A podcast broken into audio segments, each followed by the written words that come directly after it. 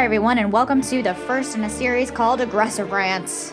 Uh, that is short for Aggressive Rants, which basically are chill rants, but I get to be very aggressive instead of being super chill.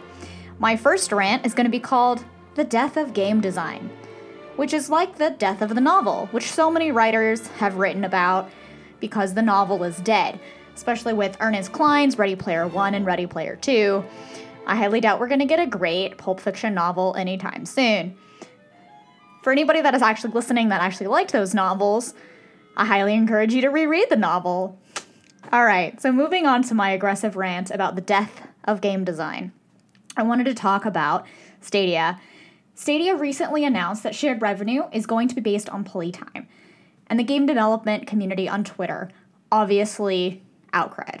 No, it's not because we outcry everything, though I hear you, we do, but because fundamentally what Stadia is rewarding is really bad game design and it's bad game development practices. And that's why Twitter is really upset. That's why I'm upset. That's why this is my first aggressive rant because this change that Stadia is doing goes against the very thing that we as humans, right, are holding above absolutely everything else. And it's what really makes us human. It's called the soul. Okay, that's a little bit of a hyperbole, but I truly do think and mean that our individual right? Humanity is at stake with Stadia's change. It's a very big hyperbole. Um, hyperbolic, I don't know what the word is. It's an aggressive rant. I don't really have to care what the word is, I just have to use it. So, AAA game development, or God forbid, or God bless, quad A game development, is all about creating an experience that is a long game cycle, something for massive millions of people, hordes of individuals, to all come together and consume the same content and consume it in the same way. That is the type of game design that we see in the AAA quad A space. Now, I'm not harping or bashing AAA or quad A game titles right? And I'm not saying that a lot of those games create similar outcomes. Red Dead Redemption 2, for example, while being a straightforward linear experience as a single player title, can actually be achieved in a variety of ways based on the way you play the game in combat. The weapons that you decide to pick up, the skills that you purchase, right? How you experience that game through the gameplay mechanics is, say, fundamentally different. When we look at churning out long, grinding episodes of content, we see that Destiny 2, as a, say, a live game service, live game service platform, social experience, shared world. Woo, woo, woo, woo, woo. Uh, actually a great example of this, right? World of Warcraft is another example of a live service game that requires players to play content in order to play it. Now, Stadia's revenue share model, while it's only for a limited time and it only is until right quarter 2021, like the end of 2021 and early 2022, which is also really strange and bizarre, and is also only for new developers. So this means that, right, the big titans can't say, like Destiny 2, for example, if it was to be released on Stadia, they don't get all of this massive revenue share. Right? And I'm not going to go into all of the Stadia stuff. You can go look that up online. You were listening to me because you want to hear my thoughts and my opinions. So, on this notion, right, developers are churning through themselves. They're churning through content, they're churning through development, and they're being asked to create not just the same types of content, but the same systems. It all has to fit within an hour count, a minute count, a second count. How long is a player going to be in this experience? And honestly, AAA development is a dangerous long game cycle. We churn through developers and we replace them once someone gets tired of doing the same shit that they've been doing for you know, 10 to 20 years. And when you put someone in charge of a franchise or you tell someone that's a new developer to create an experience that is requiring players to play over and over again, maybe it's a new IP, sure. But if you have been playing the same games and you've been doing the same types of games and you've been developing the same types of games for 20 years, guess what you're going to get? The same types of games. So Stadia's revenue model isn't just hurting the development, say, cycle of AAA and Quad A, it is detrimentally affecting new developers that want to start on Stadia as a platform by basically telling them and rewarding them for creating game systems that mirror bigger AAA titles without any of the funding, without any of the marketing, any of the PR, any of the promotion, anything that would actually make those new developers want to get into the game industry entirely. Not only that, but Stadia is basically rewarding people for creating the same types of experiences that you'll see on every other platform out there. This doesn't make any sense, and that's why it's the death of game design, or at least the death of good game design, because instead of encouraging your players and your development community to create new and interesting experiences, you're saying, hey, you see what all these other people are doing? We're going to give you more money if you somehow do it better than literally every other big player on the market. And only if you do it, say, in the next nine months, go. Totally makes sense, right? The status quo of Stadia right now is already on, you know, thin ice. So now rewarding playtime and player counts on an experience makes that blatant statement about games that is completely incorrect. It's stating that games with a longer experience are going to have higher player counts.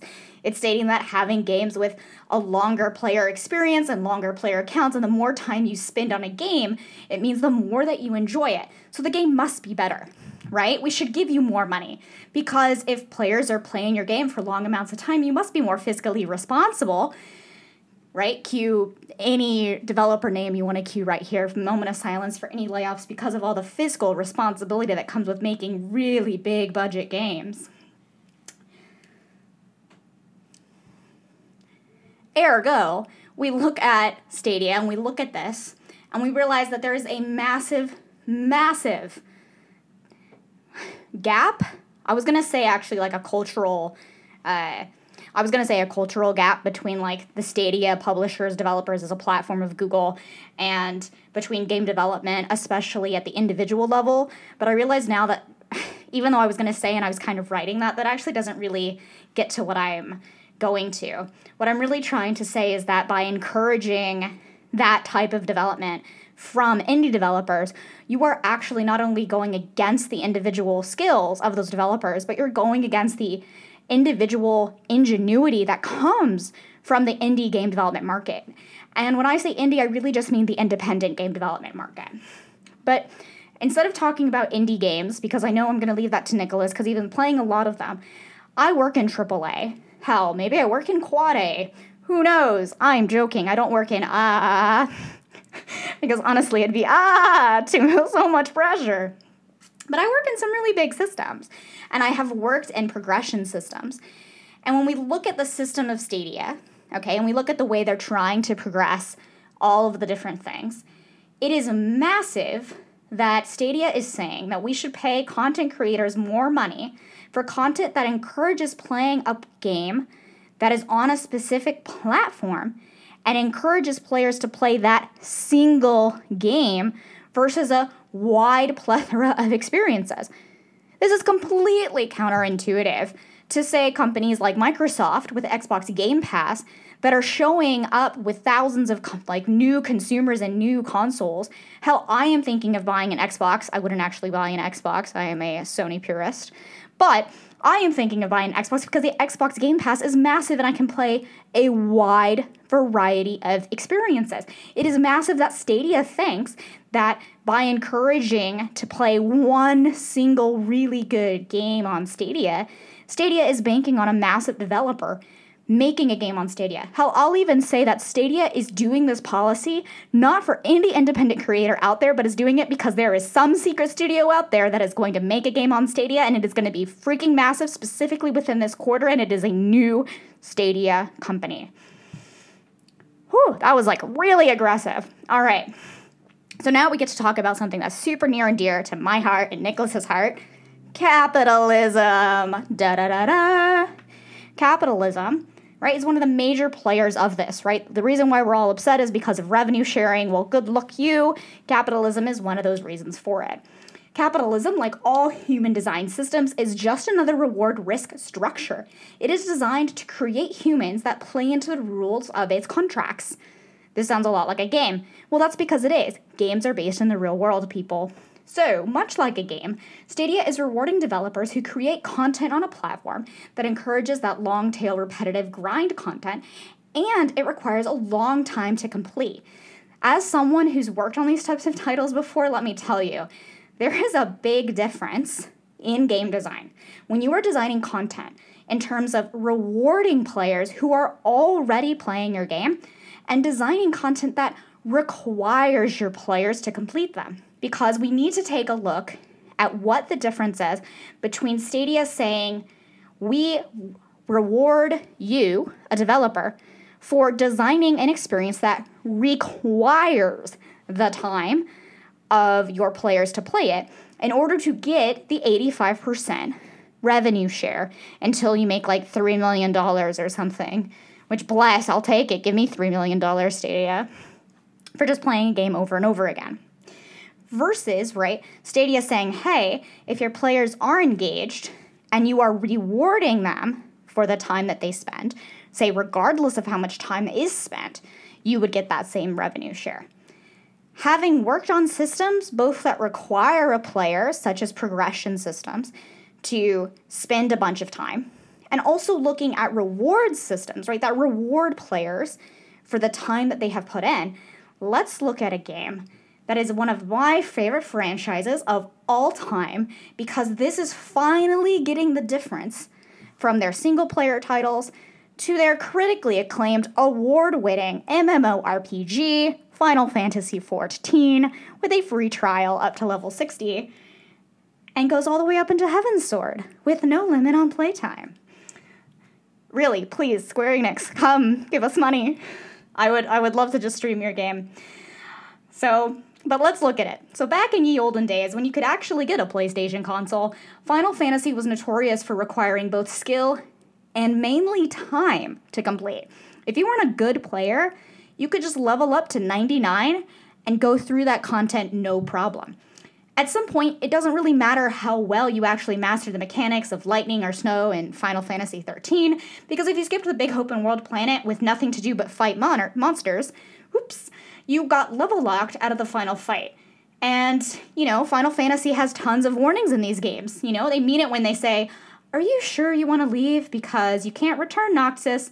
Once you get over, you won't be able to come back to this land for a while and they mean you better grind because the best part of the game is about to uh is right behind you so you can play the ending uh, we slapped together for you due to our direction shifts because trust us kingdom hearts 3 needed our this director more than final fantasy 15 and that's saying something so grind away noctis grind away do all the chocobo races get those levels because you're never coming back i actually love final fantasy 15 by the way but i'm still bitter aggression so Final Fantasy single player titles, right? Even from all the way from Final Fantasy VI, uh, which I think is Final Fantasy III in the United States market. Uh, Nicholas is going to be able to correct me here and can butt into my. Uh, I was going to call this a chill rant.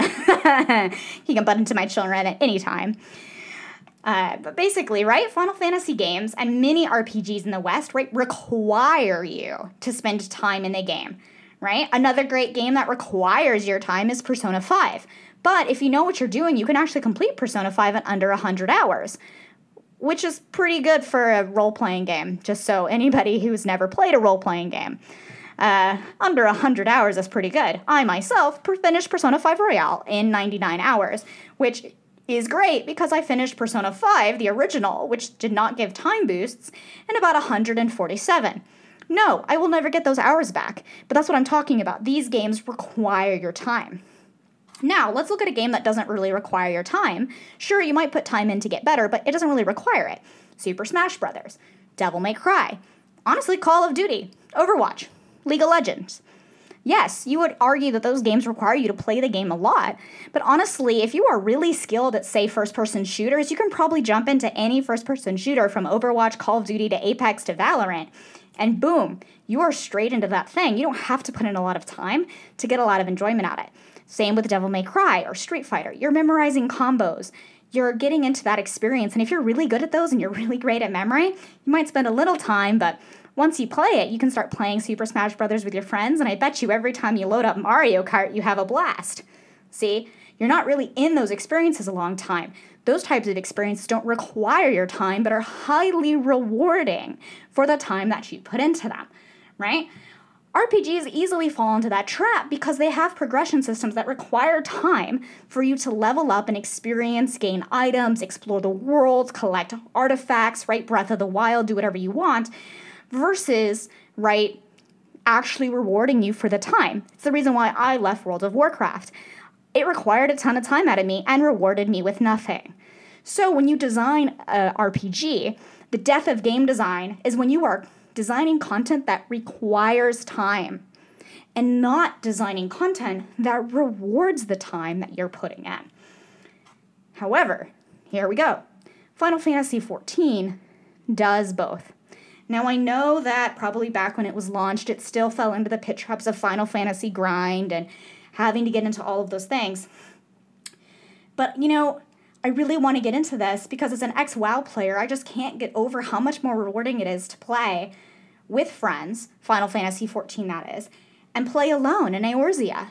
It is so much more rewarding, so much more validating, and also having that free trial up to level 60 with the critically acclaimed Heavensward content patch. Uh, really encouraged me not just to get into the community of Final Fantasy XIV, but actually encouraged me to buy the game so that I could access all of these things, right? And all of those unlock features. So when you start the game, Final Fantasy XIV does require you to have time. It requires that in order to reach the multiplayer content, you have to play up to level 15, which is relatively simple now, and you need to complete a set of main story quests in order to unlock multiplayer dungeons. Not only that, but that you only unlock one multiplayer dungeon. Now you have to complete even more main story quests in order to unlock more multiplayer content. And this is actually not just true up until level 15, this is true for the entire expansion and the entire franchise. So when Final Fantasy XIV was released in infancy, all the way up until Endwalker, which is coming in November of 20 and 21, you have to play main story quests to unlock all of this high end content. And you have to get to level 80 before you can unlock all of these other raids, which are even more high end eight man dungeons. Normally, I hate this method. I hate making players play through content, swathing through a subpar single player campaign, looking at you, Destiny 2, just to be leveled up all the way up to level 20, looking at you, Destiny 2, to finally get into the multiplayer content so you can play with your friends. Also looking at you, Borderlands 3.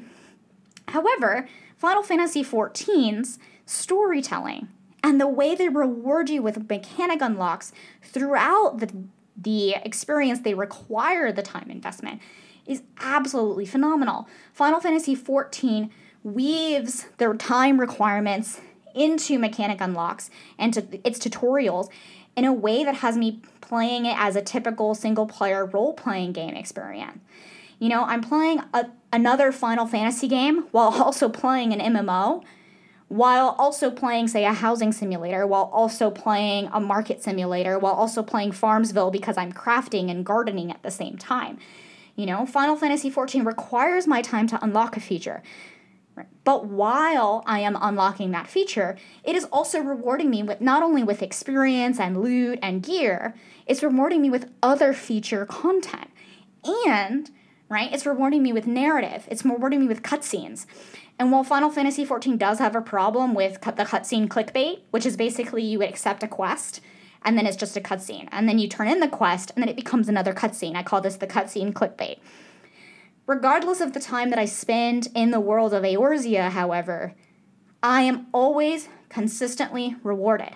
Not only that, Final Fantasy XIV is actually rewarding the true premise of an MMO, which is the social interactions. The time that it takes for me to complete a quest can always be made quicker by either A, right, skipping a cutscene. Sorry, I had to throw that in there. Um, it can the time that it takes for me to complete a quest for many of these quests that are either not main story or my class quests or especially crafting quests if i have friends that have already done those quests if i have the community or I reach out into the channels of Final Fantasy XIV and I have unlocked the social features such as trading or the auction house, Final Fantasy XIV rewards me for engaging with other players' hard earned content, other players' farmed resources, or my friends' farmed resources. You can also complete main story dungeons unsynced, which means that if I am of an okay level to go in, but I have my friends that are higher level, they can complete a level 60 dungeon with their level 80 weapons, which makes everything fly by. And now my time and in, is less in that game. on Stadia, Final Fantasy XIV would not actually be able to get the revenue share, much less it's not a new developer. But let's say, hey, they went to Square Enix and said, hey, could you put Final Fantasy XIV on Stadia? I would be very surprised if it does well because players wouldn't play with the community as long because Final Fantasy XIV as a game rewards the social mechanics for completing things faster. And that's it right? MMOs do take a lot of your time and they are time sinks. But I am rewarded more for completing the content more efficiently, faster, and getting through everything as quick as possible, not by staying in line, in a queue, in a grind fest, looking at numbers and going, I have to do X many kills in this amount of time at a 40% drop rate, right? I don't have to do any math in Final Fantasy XIV. I just got to call up my friends and we battle everything together. And that's kind of the crux of this issue. That's the point, right? Stadia's model is bad game design because it is going back and looking back at all of those social experiences and saying, hey, they require you to be level 60, and we know it takes 60 hours because it's a level an hour in order to create that curve. So let's make it 20 minutes for the first 10 levels, 30 minutes for the next 10 levels, so on and so forth, till we get about an hour, maybe 1.15 hours. And okay, so if they've gotten 60 hours, then we're gonna unlock this content. I am not kidding that I have had those types of conversations in AAA game development. Your head is probably spinning, it's probably exploding, and you're like, why would anyone balance like that? And I'm just going, look at all the MMOs. Look at them. So basically, long story short, Stadia, you are creating the death of good game design. Final Fantasy XIV rewards me more for having a social network than it does for actually spending time in the game. And that is absolutely incredible because I have never made better friends, more friends, lasting friends, and deepened relationships with existing friends than I have in Final Fantasy XIV, which has been incredibly crucial for this time during COVID 19. Or, excuse me, during the panini. Because if we air this, I should not actually be saying, I should not be saying that word. excuse me. Right? And you know, Final Fantasy XIV has realized as a game that it's not really how much you play, it's how much you enjoy it for as little or as much as it is. And because it's recognized that, more players than ever are playing Final Fantasy XIV because it doesn't force you or require the time investment to play that game. It really just rewards you for the time that you've put in. Stadia, good luck, my friend. Good luck you really think paying players or I'm sorry, playing paying developers for players playing your content more on a single game is going to increase the amount of games on your platform? If anything, it's going to encourage just one game if you even get that. So let's see how this plays out, guys. One, is there gonna be a massive AAA or Quad A title that we just don't recognize is gonna come out in Q2 of 2022?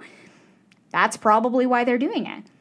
Second, maybe Stadia is going to reverse this policy and say that they want shorter experiences with more breadth, a la Xbox, uh, Xbox Game Pass. Or maybe, you know, game developers will just ignore it entirely.